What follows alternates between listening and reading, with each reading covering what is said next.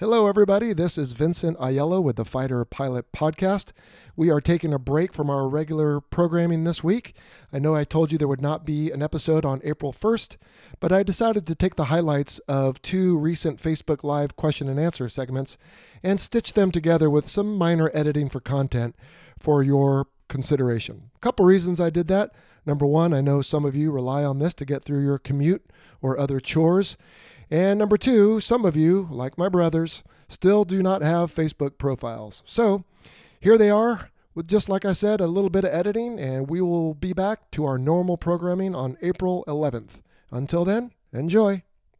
While we're waiting, I will tell you six, it looks like, that this morning I interviewed Chuck Sweeney, a Vietnam era A4 pilot who won three distinguished flying crosses. And so that was a really interesting interview, and I'm looking forward to getting that edited and put out for you. Other than that, future episodes I'm working on right now, I have one that's recorded on aircraft maintenance, and I am planning a three part series. I think I've been talking about this for a while about carrier operations. I have an aircraft carrier friend, aircraft carrier executive officer, that's the number two guy, uh, friend, who I'm hoping will come on and do part one and that will be everything about aircraft carriers, including the different colored jerseys and what they mean up on the flight deck. And then I have two LSOs or landing signal officers uh, lined up for the second two parts, one on day landings and one on night landings. So hopefully those will come out here probably in April. Although just a heads up, I'm planning on take, taking April 1st off. Uh, that is the end of my kids' spring break. So we're hoping to go skiing or otherwise just hang out and uh, spend some time together. So I may not have an episode, probably won't have an episode on April 1st, which is Easter anyway, uh, but we'll be back at it on the 11th. And of course, we do have the one coming up on the 21st of March, which is my mother's birthday.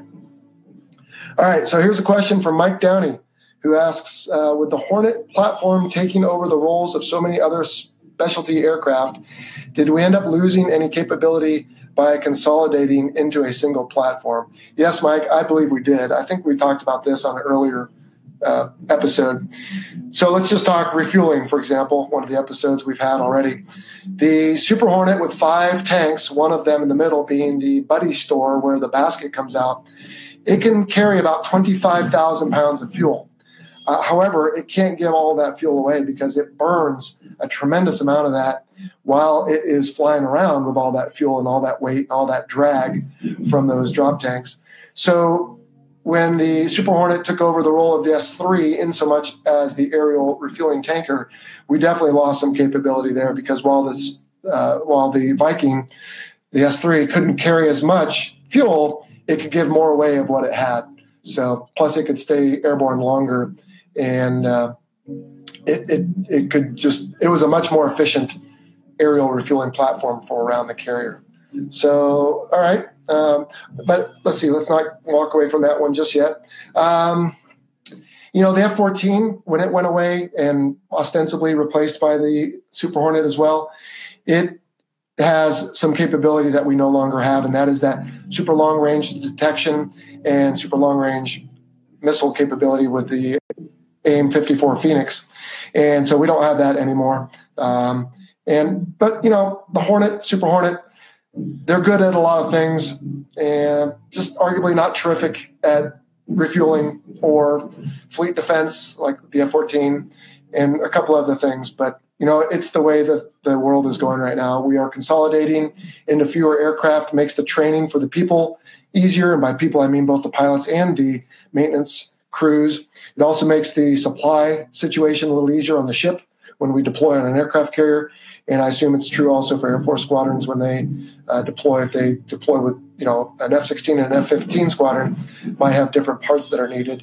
But uh, if they were, for example, to both deploy with just F-16 or just just F-15, then it would be obviously just that one set of parts. So it does simplify things, and uh, I think it's the way of the future. But of course, the F-35 is coming along as well. So we'll, we'll see what happens with it.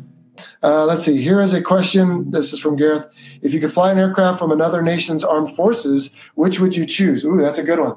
Um, Gareth, I know you're from the UK, but I'm sorry. I think I have to say uh, something in the flanker family, probably the Su 35 with its canards in the front that uh, move and also the thrust vectoring.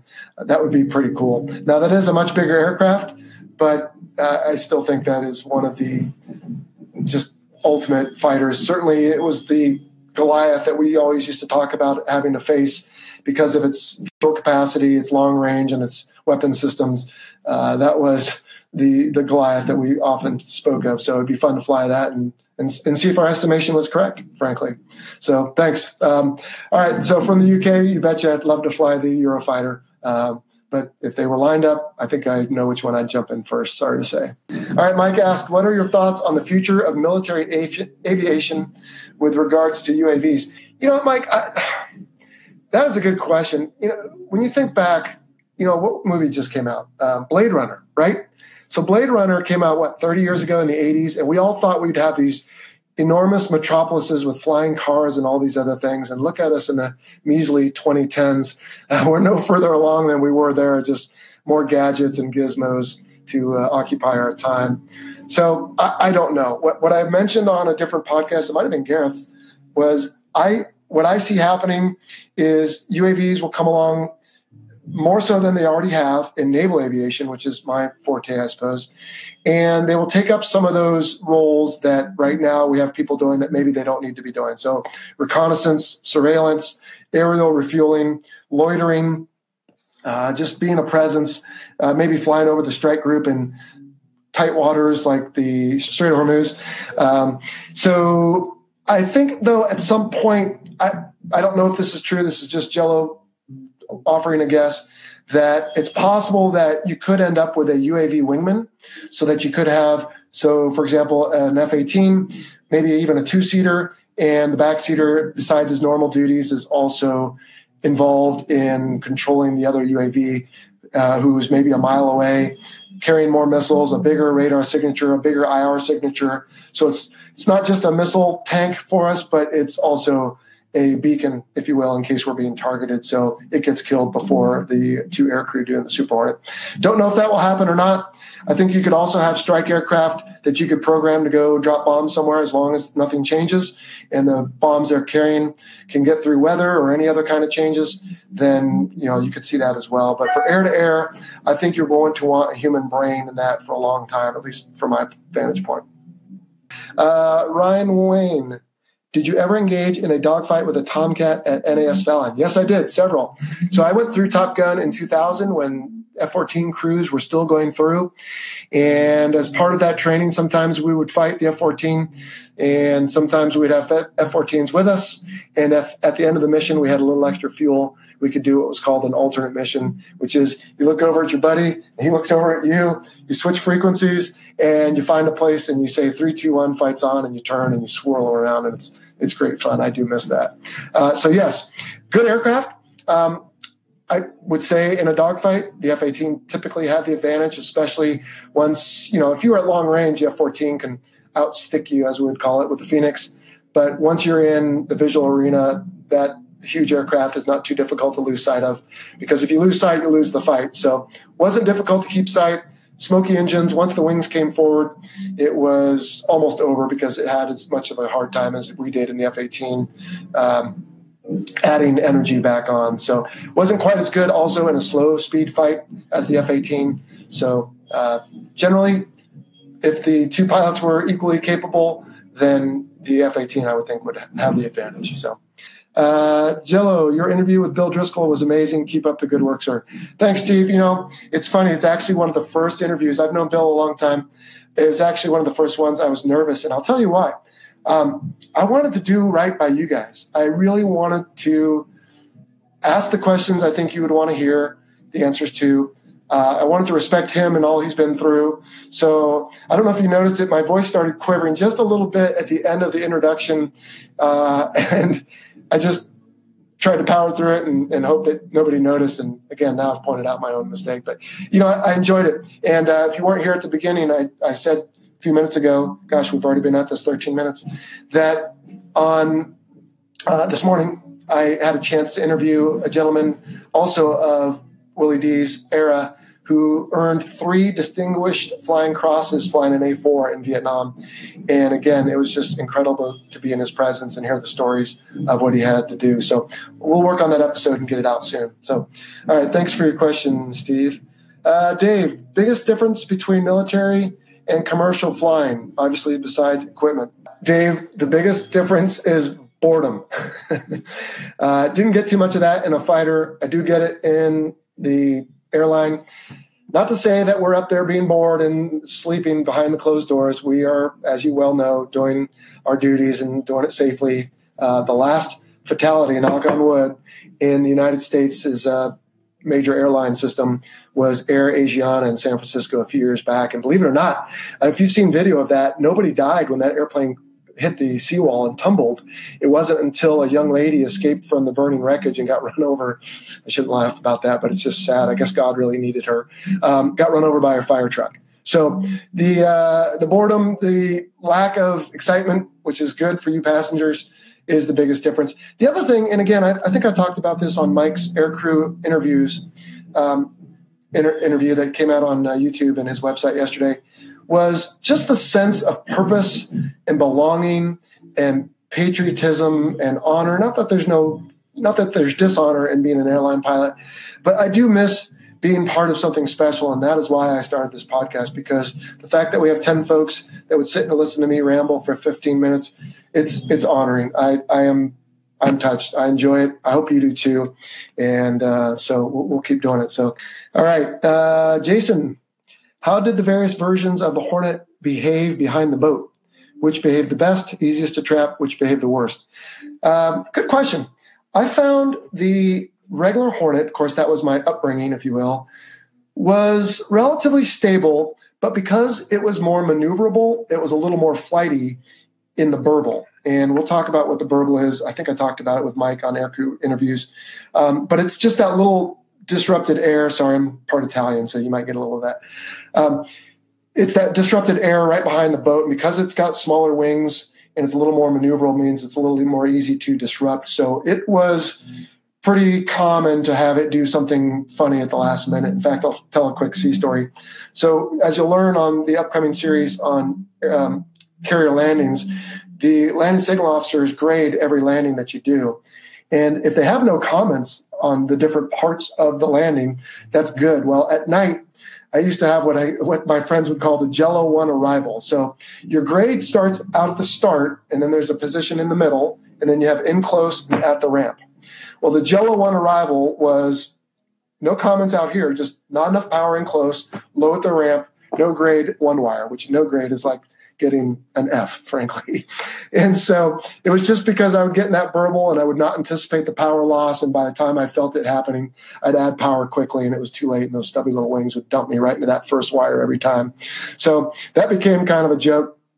Um, when I later flew the Rhino, I noticed it didn't have as much trouble with that. But if something else happened and you ended up giving it a little shot of power in close, well, it wasn't too common to have the opposite happen, which is those wings pick up a bunch of lifties and over you go right over those wires and end up boltering. And that may be what happened that night. I think I told, I forget what episode the story about. I was the last one to trap as the tanker and ended up going around and making everybody wait on me. So uh, I would say overall, the Super Hornet is a little more forgiving behind the ship. So thanks for that question.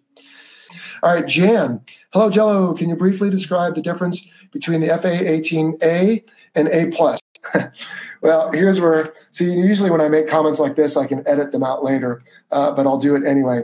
Um, you know, the 40 year old lady next door whose frame is getting older, but her face suddenly and other parts of her start to look really good. I'm sorry, that's a terrible analogy, but it, that's kind of that's kind of what it is. You take the old frame of an F-18A and you put some upgrades on it. sorry, um, like like um, let's let's stick with the airplane here. Uh, like new radar, new radar warning receiver, new displays, new systems in general, weapon systems and uh, software, and it allows the older frame to do the newer missions, or at least the advanced missions, because the regular F-18A couldn't carry an AMRAAM; it could only carry Sidewinder, and of course, the side, uh, that's not what I meant to say. Sidewinder, yes, but Sparrow, AIM-7 Sparrow. The F-18A Plus and the A Plus Plus and all the derivations uh, allowed it to carry the, uh, the AMRAAM, the AIM-120. So that is uh, one of many differences. You, t- you take the older aircraft airframe, put the newer technology in it, and off you go. Thanks for the question. Uh, let's see, you had more though. And what does this updated A still lack to C's, if any? You know, there's only so much you can do. Forget the uh, analogy from before, please. Uh, there's still only so much you can do with the older airframes. So some of the hydraulics and other systems will be the older uh, systems. Some of the um, the guts of, of, the aircraft. So whether it's and I'm struggling to think of an exact example here, like so whether the generators changed or not, and the older ones were finicky. I, I don't remember, uh, but that could be, for example, something that was true. Um, if in fact it was, so I'm I'm starting to talk in a circular argument here. I apologize, but for the most part, the A plus and a C next to each other are virtually comparable. So good question, and I hope everyone will forgive me for my uh, analogy there. Chris, two questions. Why did VF 103 switch from the Sluggers to the Jolly Rogers? I don't know the answer to that, Chris. I think, from what I've heard, is that when VF 1 was the Jolly Rogers, maybe? I could do a quick Google search or someone can for me uh, here and uh, th- throw in a. Um, throw in an update. But when the squadron that was known as the Jolly Rogers in the F 14 went away, it was my understanding that the F 14 community, which at that time was transitioning to both the two and the one seat F 18 Super Hornet, that they decided, no way, we've got to keep this logo around and the, uh, the, oh gosh, what's the name of it? It's just the Jolly Roger, you know, the, the skull and crossbones. So uh, one of the squadrons switched over, and I think that's why, in this case, it looks like 103 uh, did that. So they gave up the sluggers, but took the Jolly Rogers, and I, and I think that's why. Uh, why did the Navy flip some squadrons to single seat jets when the Tomcat went away, but maintain some two seater squadrons? Because we didn't need as many two seat squadrons. And, and I don't like to denigrate NFOs, and I hope that comment didn't come across as such. But in a in a modern air wing, one F 18F two seat squadron is sufficient because, for the most part, as I said in an earlier episode, the E and F are basically the same with the exception of the FAC A forward air controller.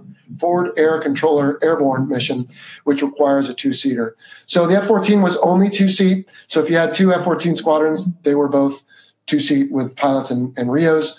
But once they converted them, um, again, not to denigrate RIOs or Wizzos, when you take a two seat squadron and put it into a one seat one seat squadron, it's fewer people, which means um, less cost for pay, less payout if a mishap happens. I know they don't think about that, at least they shouldn't. And maybe I'm wrong, but theoretically, uh, it's it's two visits to somebody if there's a mishap instead of one.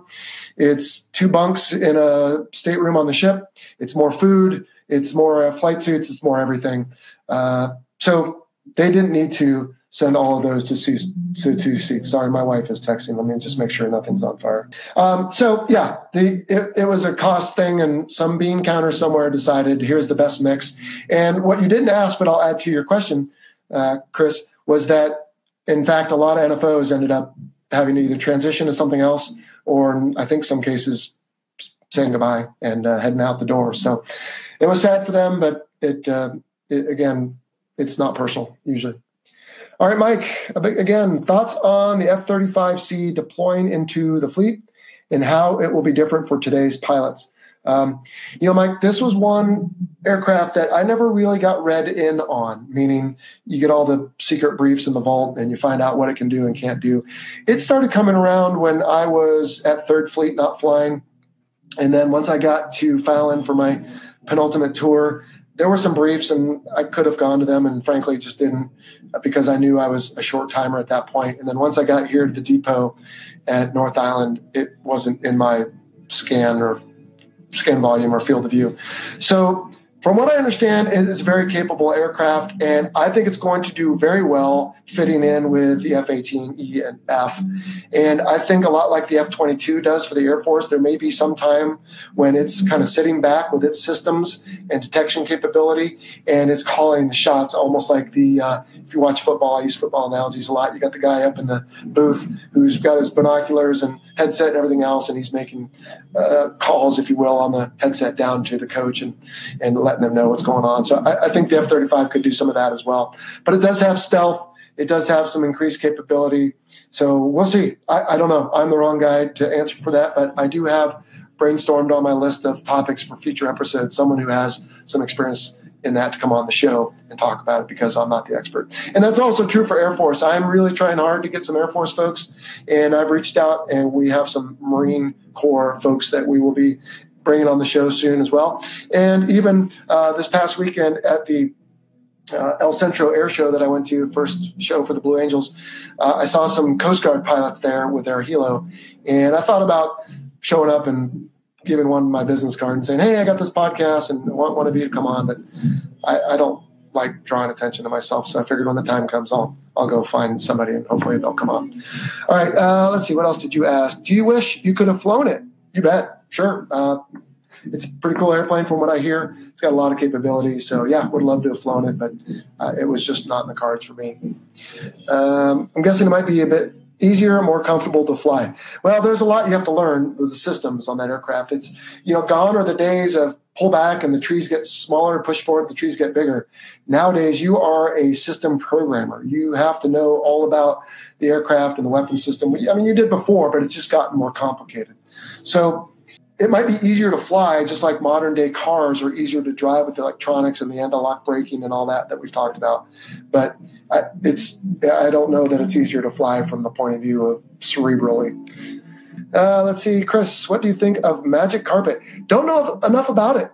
What I do know is when I first read the word Magic Carpet and found out that was a six, eight, 10, 10 11 letter, whatever acronym. I thought that alone should have been an uh, achievement medal for somebody. From from what I've heard from talking to my friends, is it's like cheating. It takes away.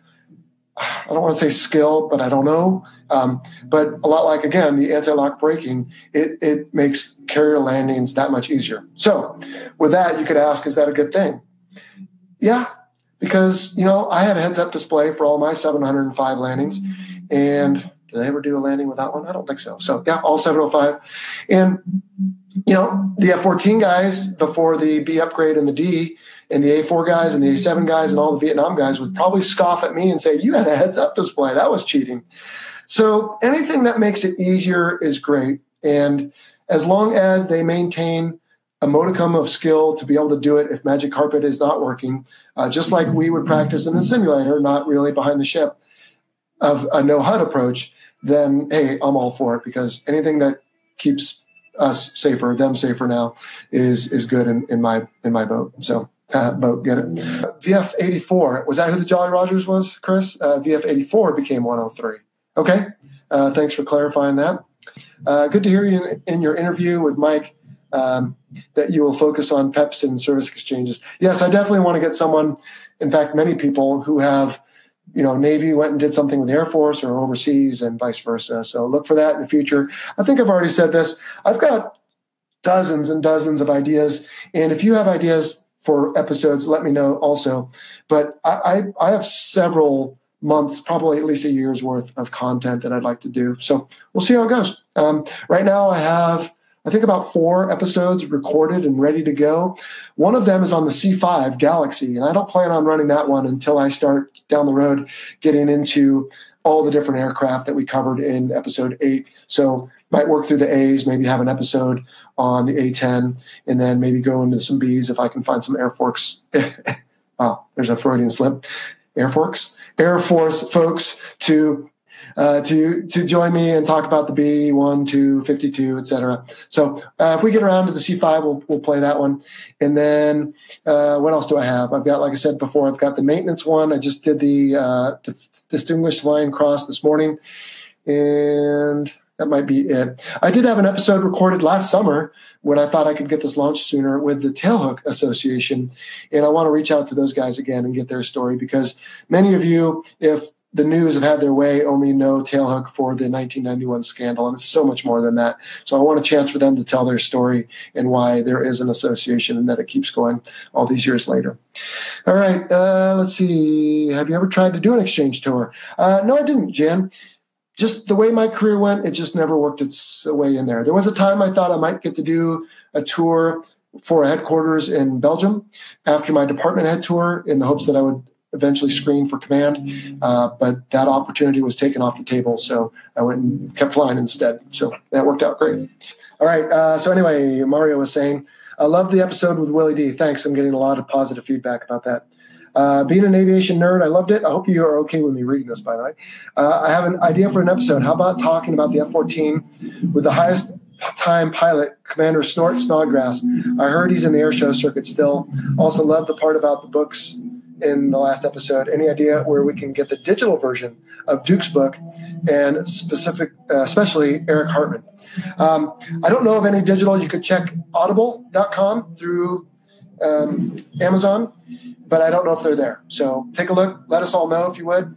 Uh, I don't know Snort Snodgrass. I don't know if he has a son, uh, Bus Guy Snodgrass. I could be, but I do know him.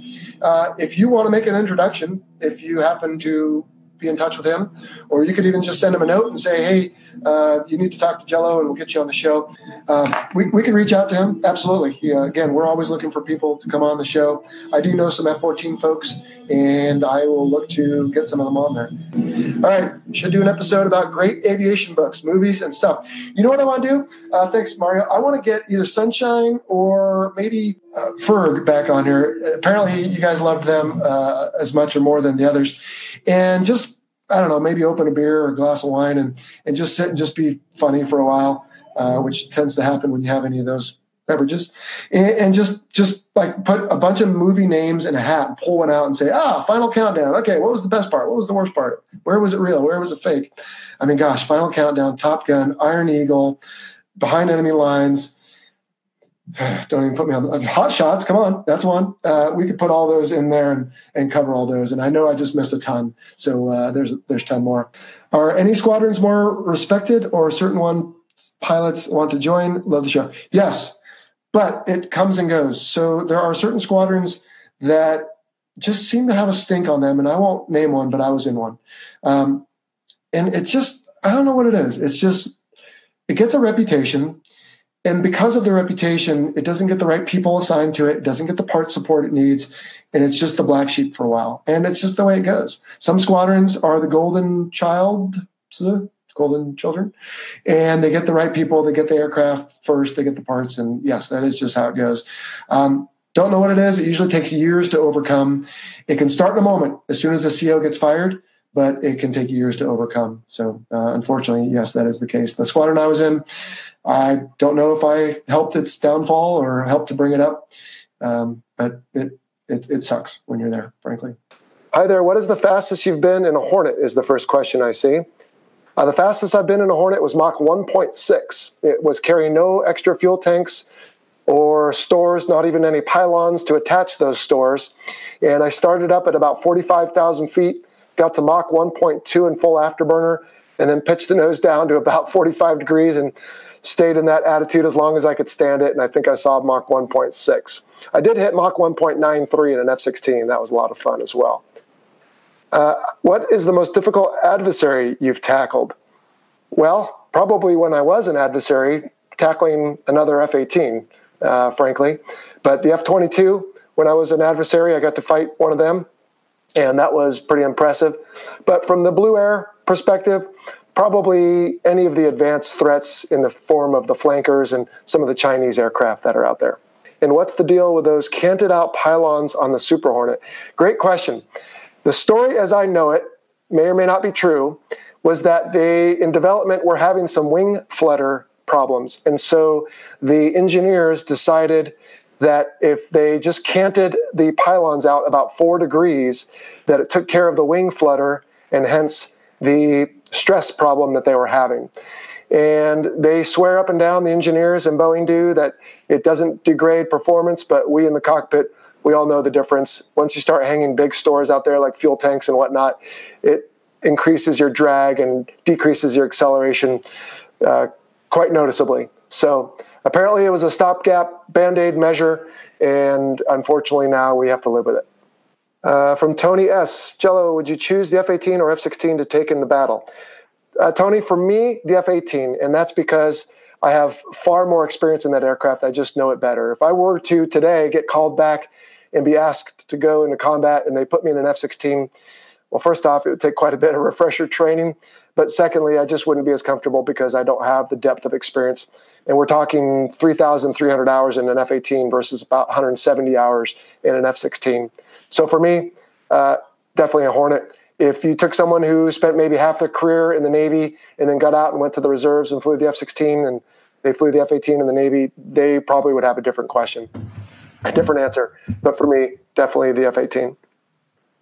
Uh, Griffin, when Hornet enters a quote falling leaf, the pilot must remove feet and hands from the controls.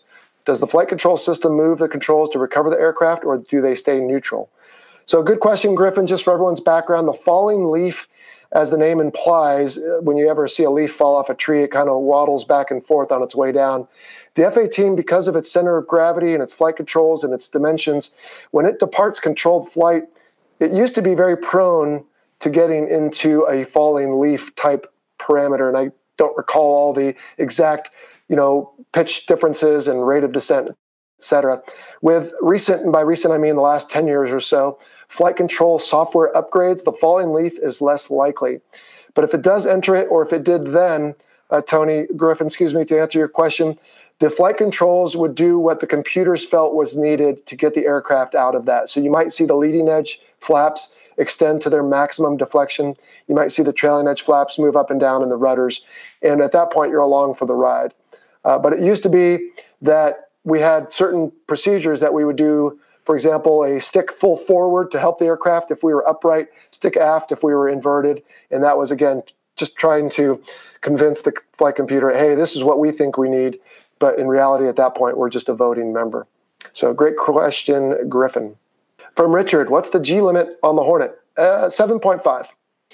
Does the fly by wire stop you overstressing the jet? No. It's supposed to, but there are different ways you can overstress the jet, and it's usually a bad thing when you do. One is a rolling pull. If you are literally turning and pulling at the same time, that can overstress the aircraft. Excuse me. Another is if you pull too quickly, a lot of times the G limiter cannot keep up with you, and that is how I once inadvertently pulled 8.4 Gs. And what's another way? If you are pulling, let's say 7.5, and you inadvertently go through some wake turbulence or someone's jet wash, that quick spike in the air can also cause an overstress. So, for the most part, the jet will save you. Sometimes, if you ham fist it, as we say, or fly through some environmental disturbances, you could end up overstressing. Hello, have you flown a Hornet with 8X or more AMRAAM? Uh, no, I've not. I think the most I've ever carried was one. If so, did it struggle to acceleration when at or above Mach 1.0? Uh, so I can't answer that, but I would imagine it would just because of the parasite drag of air flowing by all those weapons. However, I can't imagine the total parasite drag is that much worse than three drop tanks and a couple stores. And I have flown in that configuration, and it just feels like a big waddling hippopotamus. So it didn't perform particularly well. You had to spend most of your time up at full power, even minimum afterburner, to keep the aircraft with enough knots on it so that you didn't depart controlled flight if you made a turn. Uh, from David, did you consider traps as a terror experience? Uh, the first 10 or maybe even 20 or 30, David, yes, absolutely. But as I got more experienced, the day landings became actually kind of enjoyable.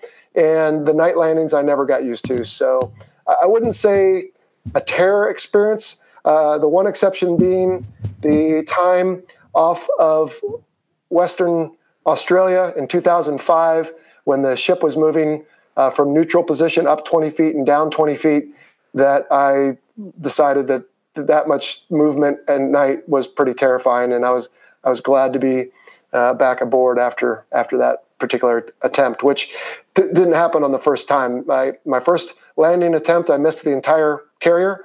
Uh, the second time, I touched the carrier but missed all the wires. And the third try, I finally got aboard. And when I walked into the ready room, everyone was sitting in there, all the other pilots watching Danger TV, as we call it, and they all clapped and whistled and cat called for me to welcome me back. So that was uh, that was a lot of fun, but no, not really. Uh, from Adam Vincent, do Navy aviators generally regard themselves as superior to Air Force pilots because they have because they have the additional challenge of carrier takeoffs and landings? Adam, I won't speak for all. I presume that some do, but humility, as hopefully you've learned if you've watched any or listened to any of my podcasts, is a big part of what we do. So I, for one, would never look over my nose at an Air Force pilot. Uh, for reasons I've stated in previous interviews, and that is all the time that we spend learning and, and preparing and training to land on a carrier, Air Force pilots can spend on tactics because their landings are very benign. So I, by no means, think of myself more highly than really any other pilot, let alone an Air Force pilot. But sure, some probably do, and they most likely have attitude problems elsewhere. So, from George, in an F 18, what measures would you take if you detected a missile launch such as an S 400 against you? Well, George, that's a fairly easy question, but there's so much that's missing. So, you know, what theater am I in? Am I even over enemy territory, or all of a sudden am I getting shot at from somewhere that I thought was neutral or friendly? How fast am I going? What am I carrying, etc. But in general, the S 400, which we call something different, SA probably 10 or 20, I'm not sure, I don't remember, uh, but it's an advanced, I'm sure, surface to air missile. And after taking a split second to clean my garments, I would probably uh, try to defend from that threat using expendables, chaffs, and flares, uh, chaff and flares, as well as if it wasn't already turned on, maybe an onboard self protection jammer. Uh, but all of those don't work if you don't maneuver the aircraft. So you have to hope that you have the, the necessary airspeed on the aircraft so that you can try to defend from it. If you recall, if you listened to my interview with Willie Driscoll from last episode that he was talking about they got hit when they were slow and any other time when they were fast they were able to do a turn and defeat the surface air missile coming at them. So in that case uh, with enough knots you can maneuver and hopefully try to defeat the missile tracking on you in the end game because it's just going so fast it can't handle the turn as you do a last minute or a last ditch maneuver to try to defeat it. All right from marcel did you have a chance to have a trip on the Super Hornet. Yes, I have about 700 hours in the Super Hornet. Uh, towards the end of my career, I flew it as much or more than the regular Hornet. So yes, several several hundred hours in the Super Hornet. Uh, Marcel, if yes, how does it compare to the F-16 specifically, especially on turn capabilities? Um, so Marcel, the Super Hornet is better in a slow speed dogfight than the F-16, but in a slow speed dogfight where the F 16 is allowed to get its energy back, which it can do very rapidly, then the F 16 would be at the advantage. So, two evenly matched pilots in a Super Hornet and an F 16 might end up in a neutral type, low energy, around the circle from each other type of fight, like two children on a uh, merry-go-round. But if one makes a mistake or if one's slightly better than the other, either one could beat the other aircraft on any given day. Just there's a lot that goes into it. It's not a sure thing. Now that being said, you take an F-16 or an F-18 uh, and put it next to, uh, you know, an aircraft. Maybe say is a tornado. I don't mean to pick on it, but it's not intended to dogfight really. So you know that that one's going to be fairly lopsided every time. It's not going to matter much the experience of the pilot. All right, Tony Vincent, can you explain what life is like on the carrier when you aren't flying? It's awful. Thanks for the question, Tony. I don't know how the people do it who aren't pilots. Um, flying off a carrier when you're deployed is the only thing that makes it sane for those of us who enjoy flying. So uh, it's you know if if we fly, let's say five or six days, and then we have a no fly day, then generally that day gets filled in by meetings and safety updates and NATOPS briefs and various things. And the NATOPS is just the big blue pill we call it a big blue sleeping pill. It's our four inch thick manual that uh, has all the different procedures and emergency procedures that you might need to do and the systems and everything else. So we, will we'll do training to study for that. We will talk about what's going on in the theater we're about to enter. We might have other meetings just to handle day to day business. You might do some planning or training for something else. And then if you have a division, like again, if you listen to Willie D, you know that he was in charge of corrosion. So in that case, he would go down to his shops and hang out with his guys and find out what's going on in their world just to be a good leader, which many of us, most of us, try to do. In the interview you had here at Air Crew Interview, you said a bunch of times you're an average fighter pilot. What do you think you didn't have compared to those you considered top pilots? Thanks, Rantam. You know, a lot of that is me, frankly, not liking to toot my own horn. So, as a defense mechanism against my own ego, I like to say that I'm average. Uh, certain people who know me pretty well like to beat me up, including my wife. Uh, but you know, I, I, would rather be too far that way than too far the other way, and that's just who I am. But I will say that certainly one thing that I did not have, the other pilots did, and I know plenty of them who did, was the natural ability to make things look easy. For example, landing on an aircraft carrier. So I had to work really hard at it. They have every so often a little grading celebration where they take the top 10 pilots in the whole air wing and they give them a special patch to put on their flight jackets. And some pilots will have a whole sleeve on their arm just lined up with top 10 patches. I have two. So I snuck in somehow later in my experience and was able to break into the top 10. But for the most part, I worked really hard and I just had sessions or or stages where it was easy for that particular period of time but for the rest of the time, I, I had to work at it. So certain people, just like in any endeavor, make things look easy. The rest of us have to work hard at it. And those of us like me who have to work hard at it, we, we call ourselves average. Griffin, rudders toe in on takeoff in the Hornet. Would there be a significant difference in takeoff performance if they did not? Significant? Sure. I don't know how significant, uh, but I know that the engineers put that in there for a reason and that is to assist with the nose pitch up at slow speeds as we are transitioning from flight to landing and from landing to flight on takeoff. So I've never had it not toe in on me, so I don't know what the difference is. But yes, the engineers put that there for a reason, and it does assist during those transitional phases of flight. Good question. From Mike V, is it possible to do a low speed, high AOA Cobra maneuver in a US Navy F 18? Finnish F-18s are doing it now after a series of midlife updates. Looks great when you see it at an air show. Uh, well, Mike, uh, Miko, rather, I, to be honest, I don't exactly remember what a Cobra maneuver is. I think it's where the nose pitches up very rapidly without the aircraft actually flying up and then going back in the direction it was going before. So we would call that an AOA excursion or an angle of attack excursion, where you just reef back on the stick and make the aircraft nose point in a new direction, but you don't actually go in a new direction. So, just real quickly, if anyone's not familiar, again, I'll be a good fighter pilot here and get out my hands. So, if a car is driving on the road and we think of it like an aircraft, it has zero degree angle of attack. The nose and the road are pointing in the same direction. Taken to another extreme, if I am flying down the road somehow, but I'm pointing straight up, then I am at 90 degrees of angle of attack. So I think what you're talking about is the ability to do some sort of maneuver like that without actually going in that direction. Uh, it looks cool at air shows. The tactical significance of it might be somewhat less, um, but I, it's not a maneuver I'm accustomed to in the F 18. So I wish I could give you a better answer than that. All right, Richard E. The Rhino has some auto land capability on the carrier, I think. It does, so does the regular Hornet. But it's not hands free, right? What do you know about auto land capability on the F 35C?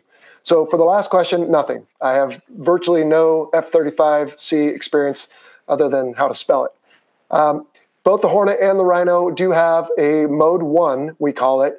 And actually, it is, Richard, hands free. You could literally couple the aircraft, we use the word couple, couple it up or sync it up with the ship and engage the autopilot and the auto throttles, and it will take you all the way down hands free to a landing. The only thing you have to do is go to full power at the end in case you miss the wires.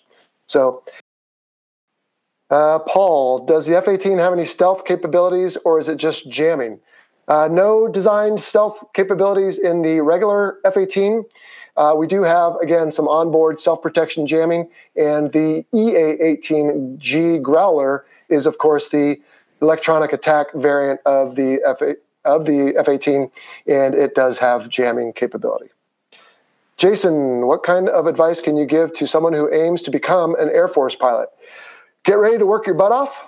Do everything you can within your reach to give yourself the best chance to do it.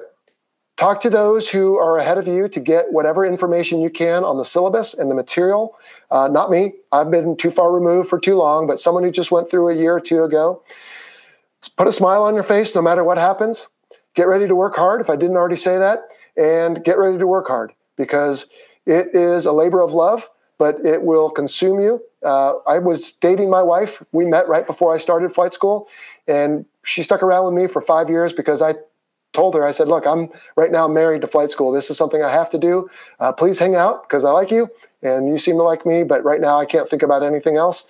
And we got married not long after I made it to the fleet. So I was glad she stuck around and we're still together 20 years later. But it is, it is, it is a challenge. I would get in top physical shape. I would read and study as much as you can, talk to people, listen to the podcast. Hopefully I'll help you as well. And just be ready to do whatever it takes. So good luck to you uh, Jason. Let us know how it goes. What did you think of the movie Top Gun and the sequel they're now about to film? I love Top Gun. I think it was a great movie. I think it was brilliant that they interwove a love story in it because then when dates in the old days in the 80s, you know, took their girlfriends out to the movie, the guy's happy and the girl's happy. And still to this day, the girls, of course, love the volleyball scene and everything else. And I'm generalizing here, but bear with me. So I like the movie. It's compelling. It I still enjoy watching it, um, although I haven't shown it to any of my kids. And so for some reason we haven't. So we need to get that scheduled up here some Saturday night when it's raining. Uh, the sequel, don't know that much about it. I'm fearful because all they can do is go wrong in my book. Even if it's a great movie, the best they can do is break even. About the only sequel I ever liked better than the original was Terminator 2. Uh, from Toby, is there a difference in terms of creature comforts between the older and newer Nimitz carriers? Not really, Toby. They're all more or less the same. Uh, some of them now have internet connections right there in your staterooms, which is great. But for the most part, they're all pretty much the same. The only difference that I ever noticed was on the John F. Kennedy, the older one that's now retired. I think they're making another one and giving it that name. But it was conventionally powered and it was older and tired and worn out and so that particular ship lacked a lot of the creature comforts. I can remember, no kidding, taking showers and suddenly smelling JP5, which is the fuel we use, because sometimes the systems would leak into each other. So you'd get out of the shower smelling like fuel, which was never any good. And sometimes there was no water because the boiler went down. So what the John F. Kennedy lacked in creature comforts, it made up for in personality. I was on that ship on December 31st, 1999. And if you were of age, you remember the big Y2K concern that they had. Well, we uh, we they had a big party up on the flight deck. They lowered a fake ball like in New York's Times Square that said 2000. And at the stroke of midnight, uh, the whole left or port side of the ship opened up. The uh, gunners had set up a bunch of 50 calibers and grenade launchers and pyrotechnics, and they let everybody up there and kept us safe with roped off areas so we didn't fall off the ship. But at the stroke of midnight, they lit off for about two minutes of uh, shooting guns and grenades and everything. It was a lot of fun. And then, of course, we took January 1st off because we didn't know if Y2K was going to affect all our aircraft. But we tested them all out and flew just fine the next day. Okay, what do you think of the progress of the Russians, Chinese, and indeed the Brits regarding their carrier aviation? Uh, I, I don't really know anymore. I know when I was on active duty, there was a Russian carrier that got sold to the Chinese, and they were trying to get it going. I, have lost touch of where they are, but you know, as long as we're not at a conflict with them, then hey, more power to them. Uh, we can't tell them not to, and it's a difficult process. I wish them the best as far as figuring it out without too many mishaps, because it is a dangerous pastime landing on landing high performance aircraft on ships at sea. Uh, as far as the Russians go, uh, I'm not sure. And the Brits, I know, have uh, jump jet flat decks with ramps. And as far as I know, they're doing fine. But if someone wants to tighten me up on the fact that they're trying to do something with catapults for fixed wing that aren't jump, jump jets, then help me out. All right, Tony, do you ever land on the carrier with a crosswind component? Does the ship always have to steam into the wind? So, Tony, the ship attempts to steer into the wind the best it can. Once in a while, the ship will have no wind to work with, And so what it has to do is make its own wind. And because the landing area is 10 to 11 degrees canted from the axis of the ship, by definition, when the ship's making its own wind, there is about 11 degree crosswind of approximately 20 knots. So all that means is as you're coming down the groove, you just have to keep making small corrections to the right and you can stay on center line and it's not all that difficult. Occasionally, if the wind is blustery, then you'll get a little bit of a left crosswind, or if we're in constrained waters and we can't get the wind right down the angle of the ship, then we might have a slightly from left to right or port crosswind, and that's an issue as well. Thankfully, as you'll learn on future episodes that I'm working on right now of the Fighter Pilot podcast, we have fellow pilots that are out on the flight deck watching every single landing. They're called landing signal officers or LSOs, and they will help us telling us what the winds are. And if we get out of alignment, they can, using standard terminology, get us back on center line with a call for the left or to the right as required. Hi, I'm hoping to join the Royal Air Force. This is RJ. As a fast jet pilot, I wanted to ask you how much preparation did you do before you applied to the US, USAF? Uh, RJ, I did not apply to the USAF. I applied to the US Navy and was blessed to have received a position there. So, uh, again, no denigration applied, implied, excuse me, to my Air Force brethren.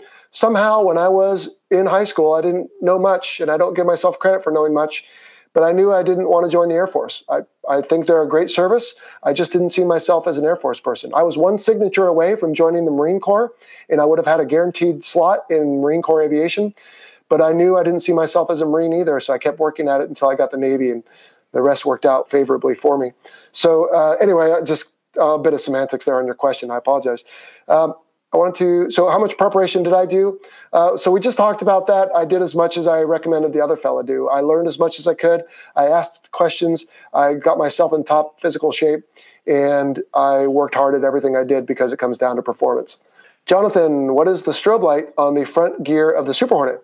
Jonathan, when the Super Hornet showed up at the fleet, in the daytime, those landing signal officers I just told you about, what they'll do is as they're standing, let's say I'm looking that way at the at the um, next aircraft to land, well, there's someone who is also looking over here because the aircraft turned in a 180 degree turn at the last second for what the next aircraft is because we have to set the resistance on the arresting gear correctly to know what's going to land and how heavy it is. So when the Super Hornet came out and it weighs more than the Hornet, if we didn't set it correctly, we would break the landing gear when the jet landed and possibly kill someone or crash an airplane. So they put that strobe on so that in the daytime when we look out and see what the next aircraft is, that they know it's a Super Hornet and so they can set the, the arresting gear for that heavier aircraft. That light does not come on at night because at night we use communications and there's a different strobe light on the tail to let the landing signal officers and everybody else know what's coming down the chute. John, there was an update to the flight controls for the Legacy Hornet that improved the high alpha limit of the jet. It didn't improve the high alpha limit, it was still 35 degrees. And it, I think mainly, uh, John, unless I'm missing the point of your question, it made the jet less susceptible to departing controlled flight, which early on I had several uh, do that to me. You'd roll and pull one way, and some forces would build up, and suddenly the jet would flip over on you and go the other way. And unfortunately, we did lose some aircraft that way, even while I was at Top Gun in the 2000s. But for the most part, now they've they've fixed that problem. That's a good thing. Uh, Rune says, "Greetings from Denmark. Thanks, Rune. I'm half Danish. Have you ever flown at an air show? Yes, I have. A couple times. Once in let's see, once in Jacksonville, Florida, and once in Fallon, Nevada. I was never the solo act." I was always part of like an air power demonstration where we simulate attacking the field or doing other parts of the show. Uh, and I will tell you real quickly uh, two things that happened when I did the air show in Fallon, Nevada, about an hour east of Reno. On the same flight, two things stuck in my mind I'll never forget. One was I was flying with a good friend of mine, uh, goes by the call sign Bull, and we were doing a high speed pass for one particular part. And if you have ever seen, there's a picture. In fact, I had it on Facebook on my uh, one of my feeds recently. There's a picture of a friend of mine, Semi, named because he was semisonic when they took the picture, where a cloud enveloped his F 18 as he was nearing the carrier for a high speed flyby. And it's just this diamond shaped cloud all around his aircraft. Because he was over the ocean at the time, there was enough moisture in the air that the shock wave of being transonic condensed the water out of the air and basically just formed a cloud right then and there. Well, the high desert of Fallon is too arid to create that. But as I looked over at Bull uh, on this particular flight as we were going by, because I was the wingman, so I was trying to keep in the right formation with him, I realized that he had that very same shockwave around the middle of his aircraft. And instead of a cloud, it was distorting the light. The, the light was refracted through that diamond shape on top of his aircraft, and it made everything in the background just look different, but there was no cloud. And it just burned into my mind. I'll never forget it. And then it was either that pass or a, a, a pass very close to that where we were flying over and they were setting off some demolition pyrotechnics as if we had dropped them.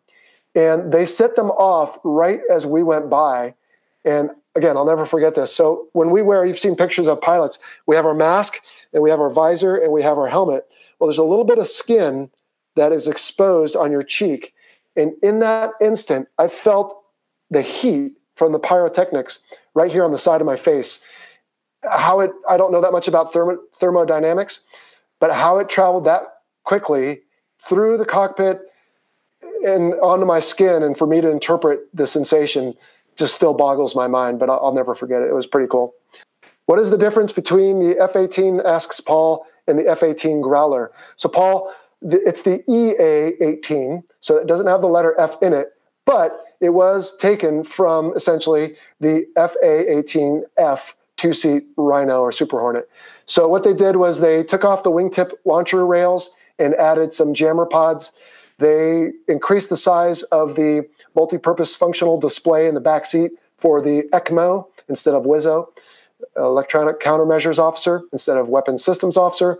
Um, and there are a few other differences that I'm not completely familiar with. I never had a chance to fly the Growler, but it's mostly for simplicity, and, and some who fly the two will probably correct me, but for the most part, Super Hornet two seater that's been modified for electronic attack. So Chuck asked, What was your longest single flight in a Hornet and how sore were you after it? Uh, Chuck, that was over Iraq, and it was probably about six and a half hours, and you get a little sore. You uh, you've got the G suit. If you remember from that one episode, you can push the button to massage your legs a little bit. But when you get out of that, you're you're definitely sore because you, you can't get up while you're in a seat for that long. And it was probably more like seven hours because you have to start up 30 minutes prior, and then after you land, you, you move around on the flight deck until they get you done. All right.